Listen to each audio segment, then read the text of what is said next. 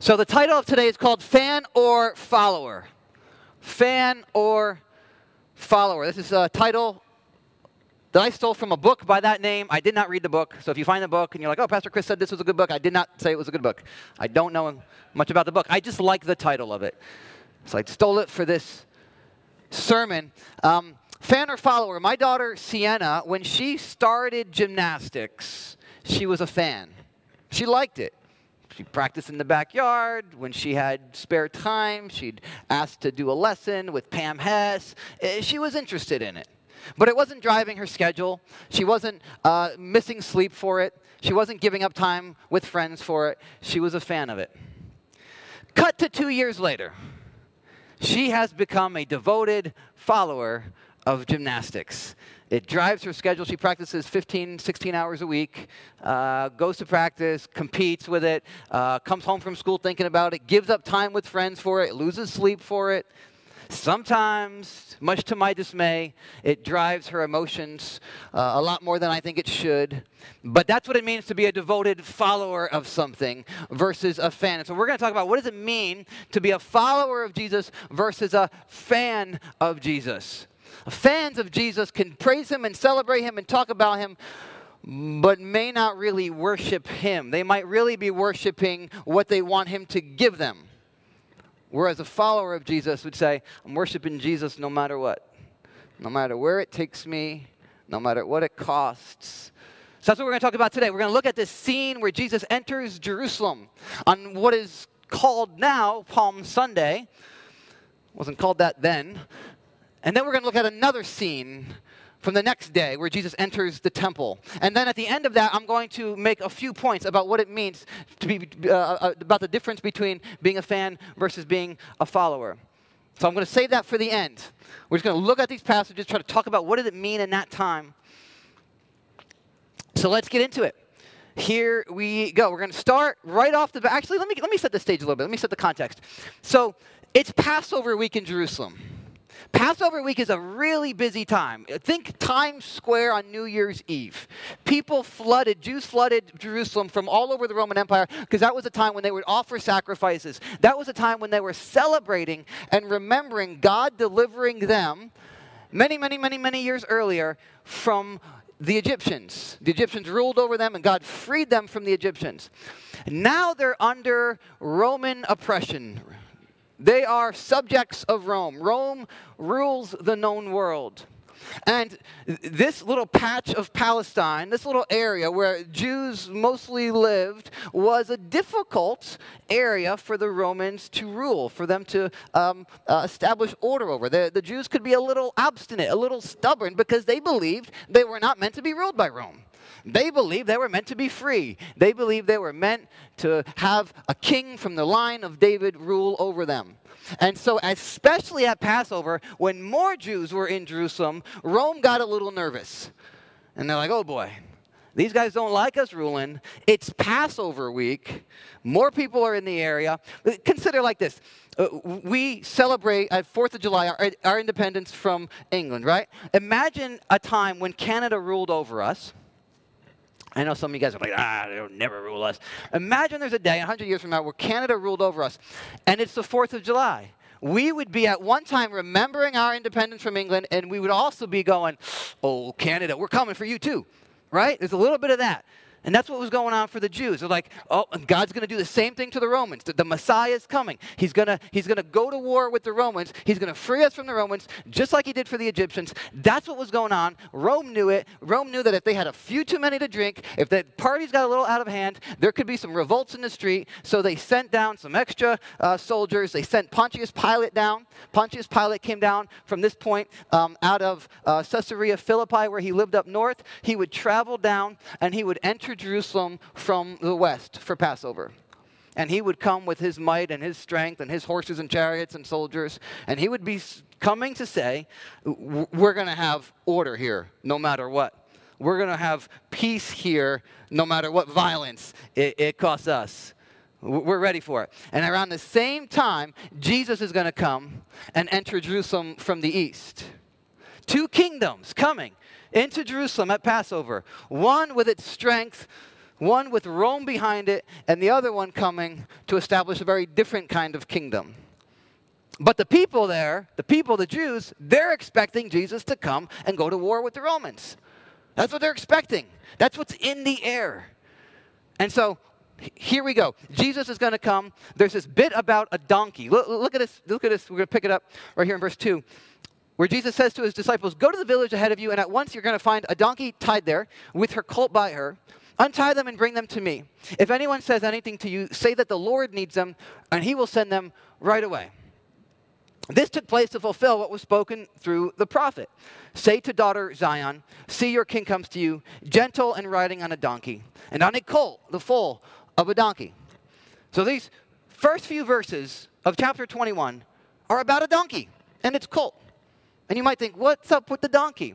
This is Matthew's way of saying, Matthew wrote this after Jesus died and rose again. Matthew wrote this, and he's saying that Jesus went out of his way to make it clear he is declaring himself to be the promised Messiah.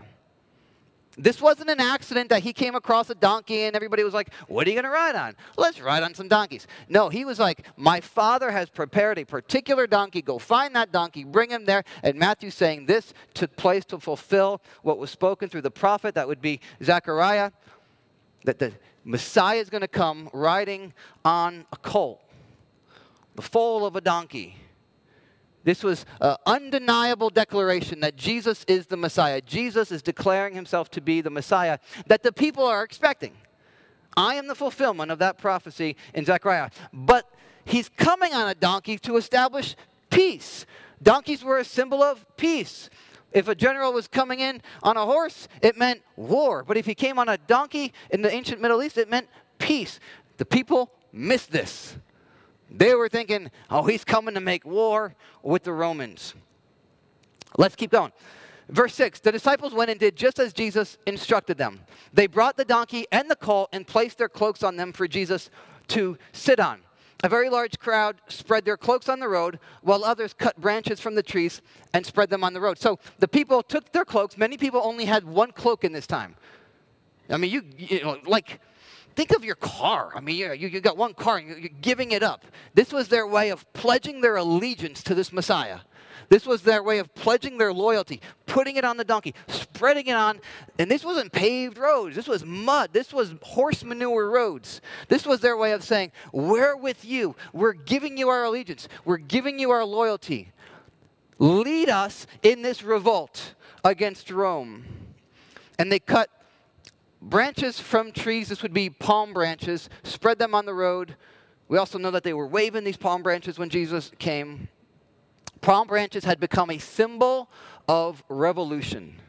It had come to be a symbol of freedom for Israel. 200 years earlier, Judas Maccabeus, a Jew, uh, went out conquered some pagan leaders and came riding back into Jerusalem, and the people were waving palm branches. That was 200 years earlier. So by this time, palm branches meant, oh, we're going to do it again. We're going to do it again. In fact, there was a point, I don't know if it was at this particular point, but there was a point where it was a capital offense in Rome to wave palm branches. Because it meant treason. It meant we're going to war with you. It meant you better look out, Rome. It would probably be similar, not exactly the same, but probably a little similar to after the Civil War was over, April of 1865, the North is celebrating, Lincoln celebrating in Washington, D.C., if a group of people entered D.C., the streets of D.C., waving Confederate flags. It would mean, like, yo, you guys didn't win. We're still here. Like, it would mean war, right? And that's probably a little bit how Rome saw it. Furthermore, palm branches were associated with the most radical sect of Jews, the Zealots. There were different groups of, of, of Jews who uh, had different perspectives on what their relationship with Rome should be. Some thought they should be more sympathetic and kind of partner with them, and others thought, no way, this is a, this is a secular pagan government, and we got to get rid of them. And that was the Zealots. The Zealots loved their palm branches. And so that's what was going on in this crowd. That was, was, was, was what was going on in the, in the air. And then, then they sing a royal hymn. Look at verse 9. They shouted, Hosanna, which means save us now. to the Son of David. The Messiah was expected to come from the line of David. They knew Jesus came from the line of David. Hosanna to the Son of David. Blessed is he who comes in the name of the Lord. Hosanna in the highest heaven. There's a royal hymn. They're celebrating Jesus coming. And Jesus doesn't stop them. He doesn't stop them from praising him. Because he does indeed declare himself to be king with this move. Verse 10 When Jesus entered Jerusalem, the whole city was stirred and asked, Who is this? Remember, there's people from all over the place coming into Jerusalem. Not everybody had heard about Jesus, not everybody knew, but the crowds answered, This is Jesus, the prophet from Nazareth in Galilee. And they believed it was time. It was time. Our Independence Day from Rome. Here we go. Now, Jesus accepted their praise, but he knew many of them were not fully worshiping him. The same people who were shouting Hosanna to the Son of David would just in a few days be shouting, Crucify him, crucify him. Why? Because they were fans of him when they expected him to do what they wanted to do. They were fans of him when they expected him to give them what they really worshiped, which was a political victory and they turned against him when they realized, oh, he ain't going to give us what we wanted. Get rid of him. Never mind. Who's next? Who's the next person we can put our hope in? In other words, it's possible to praise Jesus without worshiping him. It's possible to praise Jesus without worshiping him. You can't worship him without praising him. Praise is part of worship. We worship Jesus in different ways, and praising him with our mouth is part of that. It's not less than praise, but it's definitely more than praising him. You can praise him without worshiping him. You can sing the songs. You can go to the concerts at Six Flags Great Adventure when some Christian band is singing. You can go to the Hillsong deals and yet not worship Jesus, have no desire to submit your life to him and say, You're my master, you're my Lord, whatever you want me to do, I'll do. It's possible to come in here on Sunday mornings and say, I love those songs we sing. Can we sing? I just heard it's on 99.1. Can we sing this song? But have no desire to submit our lives to Him. It's a sobering reminder, right? A true test of whether we worship Him is what comes out of us when we are getting, not getting what we want from Him. That's often the test of whether we're a fan or a follower. Is it grumbling? Is it complaining? Is it anger? Is it raising our fists at Him? That's a symptom of being a fan. And by the way, I don't think, and we'll talk about this later on, I don't think it's one category or the other. I think there's more of a continuum, and God is always wanting to move us deeper and deeper and deeper into being a fully devoted follower of Him. And there's always a little bit of a drift in all of us towards being a fan. It's easier, it's more convenient. Let's keep going. That's number, that's scene one. Scene two is the next day. It's Monday. Matthew doesn't tell us it's the next day, but Mark's gospel does. Jesus had gone back out that night. He slept at Bethany and he came back to Jerusalem. Verse 12 He entered the temple courts and drove out all who were buying and selling there. He overturned the tables of the money changers and the benches of those selling doves. It is written, he said to them, My house will be called a house of prayer, but you are making it a den of robbers. So he comes into the temple. He sees, let me, let me show you a diagram of the temple. Uh, there's the Holy of Holies. You see that? On my on our right there you know then there's the court of the priests there's the court of the, the, of the jews that would be the men of israel. There's the court of the women.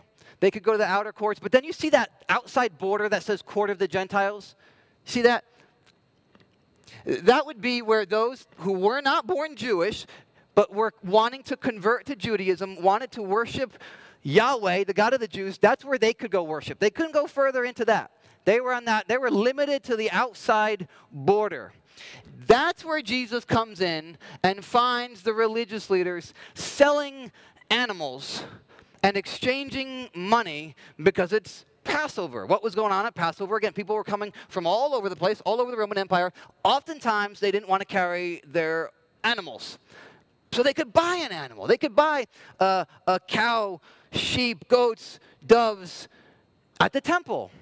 And you would think, well, the priests are making it easy on people. But what the priests were doing was they were jacking up the price, like the movie theater does with our popcorn, like the airport does, right? You ever notice you forget to bring, you know, your snacks for the, the airplane? You're like, oh, I got to buy an $18 uh, bag of chips now. That's what the priests were doing. And sometimes people would bring their own animal, and the priest would inspect it and go, Sorry, we found a blemish. You're going to have to buy one of ours. So it was a little shady business. Um, there was a temple tax, and so people had to exchange their currency if they were coming from a distant uh, land. And so the priests made it easy to exchange their currencies for the temple tax, but they would charge 10 to 12% in interest sometimes. They were getting money. They were feeding their greed off of Passover. And furthermore, what was perhaps really offensive to Jesus is that all this was taking place in the court of the Gentiles so that the, the people from distant lands who were coming to worship Jesus, who were not Jews, were being driven out. They had no space for it. Their place of worship, their place of prayer was being crowded out by the greed of the priests the priests who were supposed to represent God's heart to the people, the priests who were supposed to know from their scriptures that God has a plan for all nations to come to Him through His temple, which would be Jesus, the living temple. But the priests were missing it. And that's why Jesus said, It's written, My house will be called a house of prayer that Old Testament verse continues for all nations. Mark's gospel says for all nations. Matthew's writing to Jews. Maybe he just knew everybody knew how it ended. It's, it's not just a house of prayer, but it's a house of prayer for even the outsiders to come in. And you're making it difficult for outsiders to come in by making this a, a den of robbers. You're feeding your greed at the expense of outsiders. And he calls it his house. He quotes so in the Old Testament, he quotes God, he identifies himself with God again. This would be blasphemy in the eyes of the religious leaders. How dare he say this? How dare he claim this to be his temple? But he does. He does. And it's interesting, it's interesting, it's interesting. Jesus came in the day before to Jerusalem. The people expected him to go to war against the, Ro- the Romans. And what did he do? He came in on a donkey colt, he came in meekness. But the next day, he goes to war with the religious leaders. He flips over the tables. He, he sends the coins flying. The other gospel account says he's made to whip out of cords, maybe his tassels, and he gets the animals going. He doesn't whip the people, but he gets the animals going. He creates chaos, makes it uncomfortable for the priests. He doesn't go into, in other words, he wasn't driving Romans out of their sexually immoral bathhouses, as many Jews wanted them to. He was confronted of the religious leaders in his temple. I take note of that. Everybody, before you go on social media and rant about the culture out there, what did Jesus do? He came into his house. He said, I'm not concerned about the Romans and their bathhouses out there. I'm not concerned about the secular government, what they're doing out there. I'm concerned about what you're doing in my house, my people, whether they're going to really be worshipers of me or just fans of me.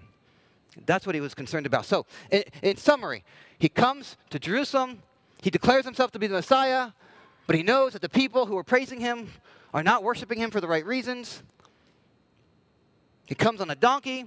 He comes in meekness, he comes in humility. The next day, he shows up at the temple, he confronts the religious leaders, calls it his temple, commits blasphemy in their eyes, knows that they're going to want to kill him now, tells them that they are not representing God's heart in his temple, not allowing Gentiles and outsiders to come in, which was God's plan all along, creates chaos, ticks them all off. What does this mean for you and me? What does this mean for you and me? We're going to prepare to close with one song that I hope we can sing as a prayer. It's an oldie.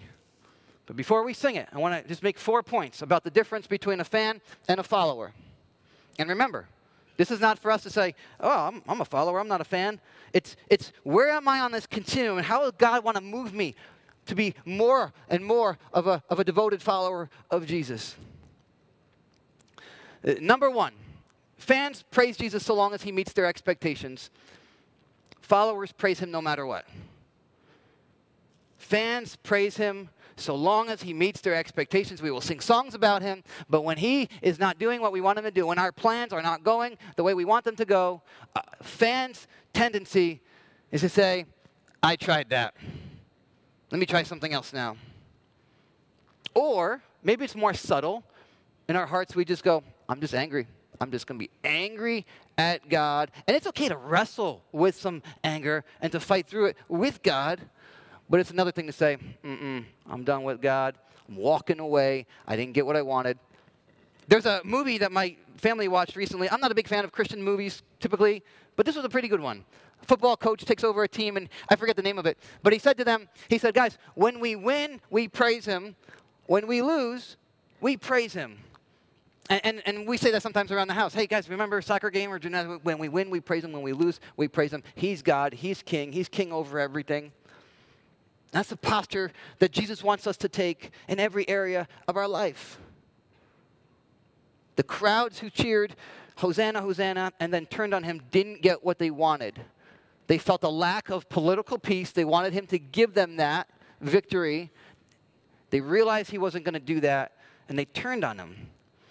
Do we do that with the things that we feel a lack of? Single people who want to get married. Are you going to be okay if you don't? Because you might not. You gonna be, you say, Jesus, I, I'm, I'm still complete in you. I'm still whole in you. I can still worship you. I can still exude the fruit of the Spirit of joy and peace and patience. Or is there going to be a bitterness and a, and a constant wallowing in, in self pity? What about with finances? I'm expecting God to do this. I'm wanting God to do this. Can you be okay if He doesn't? Whatever you feel a lack of, if God doesn't give it to you in the way you want Him to give it to you, can you still praise Him? That's number one. That's number one. That's number one. In other words, followers know that Jesus is faithful even if He's unpredictable. Right? He's unpredictable. He's going to do things with our lives that don't make sense sometimes. It's going to be disorienting. Why did you put me in this relationship? This one is struggling. This one's hard. I don't know what to do here, Jesus. But can we say, but you're faithful. I know you're at work, and I know you're at work in me in this. Or when things don't make sense, do we back off? Do we put up our walls with Him? Do we put up our walls with others?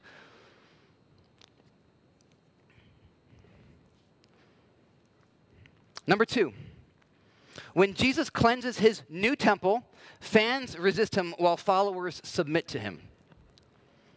So just like Jesus cleansed his father's temple, it was a foreshadow of what he does with you and I. We are called his new temple. When Jesus left earth, he poured out his spirit on his followers, and then the Bible calls us his new temple on earth. We are where God's presence dwells on earth. We are where heaven meets earth. The church, bunch of imperfect, messed up people. That's where God meets earth. Those of you who trust in Jesus are called living stones in God's temple. We are built together to be his temple.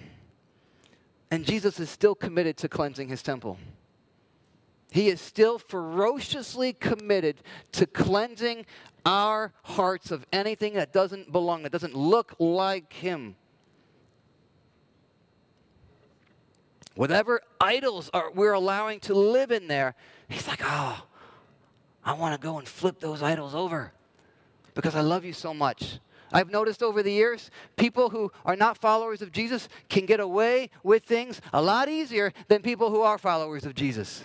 You ever notice that? You ever notice that once you became a follower of Jesus, you get start getting caught more, exposed more? If you tried to lie about something, you're caught. You try to get away with an addiction, it's exposed. I've seen this over the years. I think I told somebody in jail one time, I don't remember, it all bleeds together sometimes, but I was visiting somebody in jail, and I think I remember saying, This is God's grace on your life. You got caught. Praise God. This is how much He loves you. He's not going to let you get away with this because He wants to cleanse and purify and mold you into His image. And He might be doing that to some of you right now, and it's uncomfortable. And you're like, why would Jesus put me through this uncomfortable? Because He loves you so much. He loves you so much. And he cleanses his temple. And the big question is are we going to resist him? and say, no, no, no, no, no, no, no. I want to hold on to this addiction. I want to hold on to this bitterness. I want to hold on to this unforgiveness. I want to hold on to this attitude that I have. Or are we going to open ourselves up and say, have your way? Have your way. Have your way. Purify and cleanse. Drive out anything that doesn't belong. If there's anything that's become too important, Jesus, drive it out. Drive it out. Flip it over even if it's uncomfortable for a moment. I know that there's life on the other side.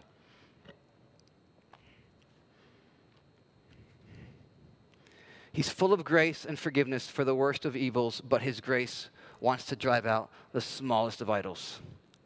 All right? So it's not a reason to feel ashamed. It's not a reason to go, oh no, I've got this in my life. I'm, I'm, I'm a horrible person. No, it's just like, Jesus, yeah, have your way. I know you love me. I know you forgive my dinner table for them not just be okay with them sitting on the other side of the sanctuary at church service. Our worship of Jesus is not meant to be just a private faith, it's meant to lead to us to share his heart for the world around us, all peoples. Jesus spent so much time with the outcasts, people other religious folks wanted nothing to do with. Who's different from you? Who rubs you the wrong way? Whose sins are especially offensive to you, what does Jesus want you to do about it? And then lastly, lastly, lastly,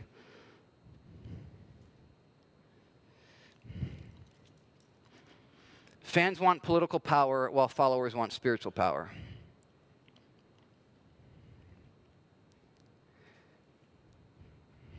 Now, I want to be as clear as I can. Um, and I probably won't be as clear as I want to be. So you can talk to me afterwards if there's something that I need to clarify. We just finished the justice series. We talked about how policies matter, right? We're called to fight for justice, for the oppressed, for the vulnerable, and policies matter. Okay? We talked about that in January. But what was going on here was that the Israelites expected Jesus to make Israel great again, right? That's what they expected. And when they realized he wasn't going that route, when they realized that what he came to do, which was so foreign to them, which was to take care of their sin, to die for their sin, like, no, no, no, no, that's not the war we're fighting. We're fighting against the Romans. But that's the war Jesus came to fight in his first coming. Now, he's coming again, and the second time he's going to crush every political party and entity and king, and he's gonna and everybody's gonna bow to him. That's coming in his second coming. But his first coming was in humility and his meekness, and he said, I came to give my life as a ransom so that your sin could be paid for. So that I could break the power that sin has over your heart, your mind and so that you could then represent me to the world around you. And if our focus is too much on Jesus, give us political power, give us those policies so that our life is more comfortable in America, at the expense of Him doing a work in our hearts, then we are not going to properly represent Him to the world around us. And we're going to make Him look bad.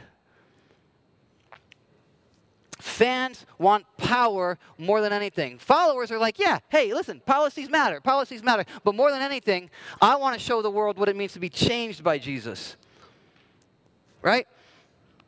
Not chasing out. And oftentimes, what fans of Jesus will do is they'll fight for political power in the name of Jesus, but without the humility of Jesus, and therefore they will be fighting for the other side.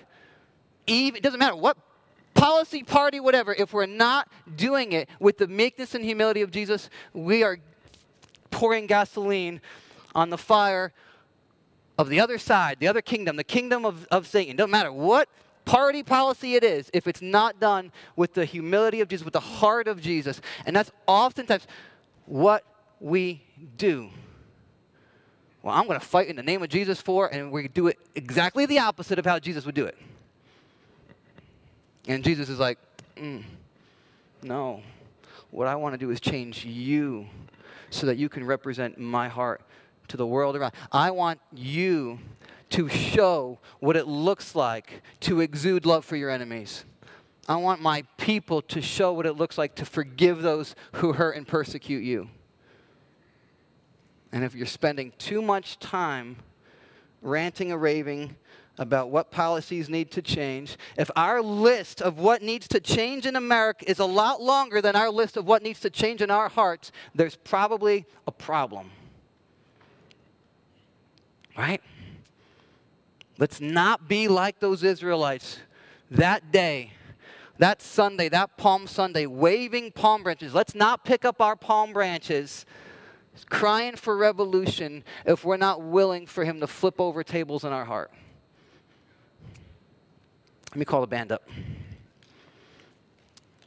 So we're going to, uh, uh, uh, three steps that you can take in addition to whatever else the Holy Spirit shows you to take. Number one, you can stand. That's number one, you can stand. number two, you can sing along to this song as a prayer. It's an old school song. If you were born like, if you're younger than me, maybe you've never heard it before, but you can get the lyrics and you can sing. It's based on a psalm. It's about God just cleansing our hearts. Just ask Him, God, what, what do you want to flip over in my life? What do you want to drive out? Number two, if you know that, hey, I have been a fan of Jesus, but I want to be a follower, I want to p- proclaim that a follower of Jesus, you can get baptized. We're going to have a baptism at some point over the next few weeks. We're going to schedule it based on the first person who signs up. And so if you're ready to say, listen, I'm, I'm moving from fan to follower, let us know. Talk to me, fill out a card. That Lent fast, you can be part of that because part of that's going to be, Lord, what in my heart do you want to change in this season? What do you want me to die to so that you can resurrect something new in its place? That's what we're going to be meditating on the next six or seven Thursdays. So, those are just a few steps you can take. And again, in addition to whatever the, whatever the Holy Spirit shows you, He might say, you know what, you got to go forgive so and so. Or you may need to get rid of this thing in your life. Stop spending so much time here or there. I don't know. But let's make this song our prayer